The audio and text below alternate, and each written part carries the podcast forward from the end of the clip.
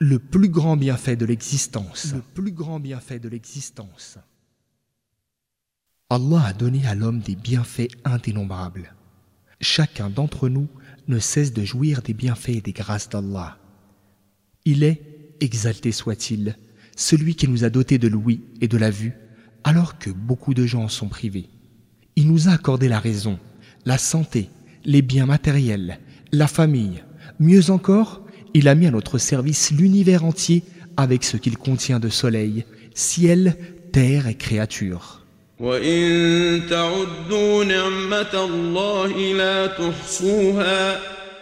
Si vous comptez les bienfaits d'Allah, vous ne pourrez les dénombrer. Verset 18 de la sourate Les abeilles. Mais tous ces bienfaits prennent fin quand prend fin notre existence éphémère. L'unique bienfait qui apporte bonheur et quiétude dans la vie terrestre et dont l'effet se prolonge jusqu'à l'au-delà, c'est le bienfait de la foi en l'islam qui est la plus importante grâce qu'Allah ait faite à ses créatures. C'est pourquoi Allah exalté soit-il a attribué à lui-même l'origine de ce bienfait pour mieux en souligner la valeur et le distinguer des autres bienfaits. En effet, Allah a dit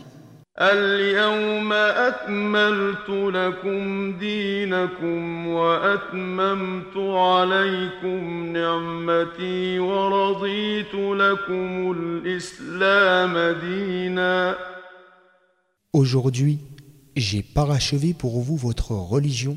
J'ai fait en sorte que mon bienfait sur vous soit parfait, et il me plaît que l'islam soit votre religion.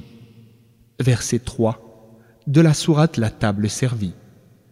Qu'il est immense le bienfait qu'accorde Allah à l'homme en le sortant des ténèbres vers la lumière et en le guidant à la seule religion qu'il accepte afin qu'il réalise sa mission et le but pour lequel il a été créé, c'est-à-dire l'adoration d'Allah qui lui vaudra le bonheur en ce monde et une belle récompense dans l'au-delà.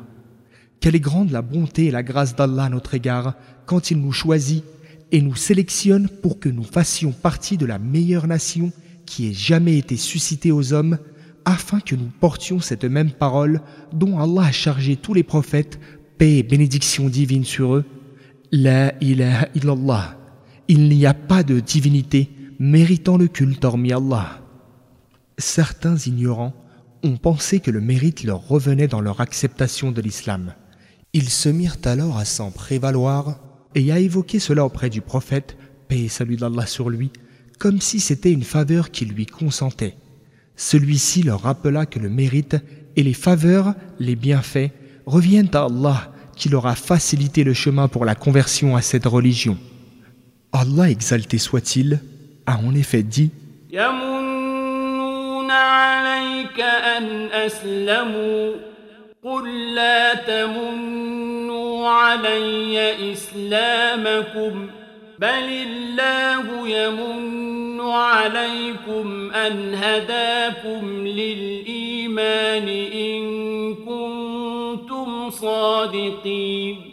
ils te rappellent leur conversion à l'islam comme si c'était une faveur de leur part. Dis, ne me rappelez pas votre conversion à l'islam comme une faveur. C'est plutôt une faveur qu'Allah vous a accordée en vous dirigeant vers la foi, si toutefois vous êtes véridique. Verset 17 de la sourate Les appartements. Les bienfaits d'Allah sont donc nombreux, mais le seul qu'Allah a évoqué en tant que faveur pour nous de sa part, c'est le bienfait de l'islam et celui d'être guidé pour l'adorer et reconnaître son unicité. Ce bienfait nécessite qu'on exprime notre gratitude afin qu'il perdure, ceci conformément à la parole d'Allah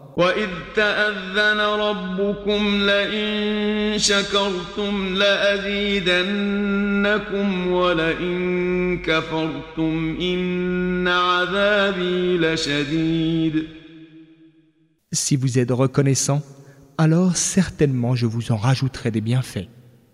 Verset 7 de la sourate Ibrahim, Abraham. Comment donc exprimer notre gratitude s'agissant de ce bienfait? Ceci peut se faire de deux manières. Premièrement, rester fortement attaché à la religion et supporter patiemment les désagréments qui peuvent en résulter. Deuxièmement, faire connaître l'islam et le prêcher en faisant preuve de sagesse et de patience.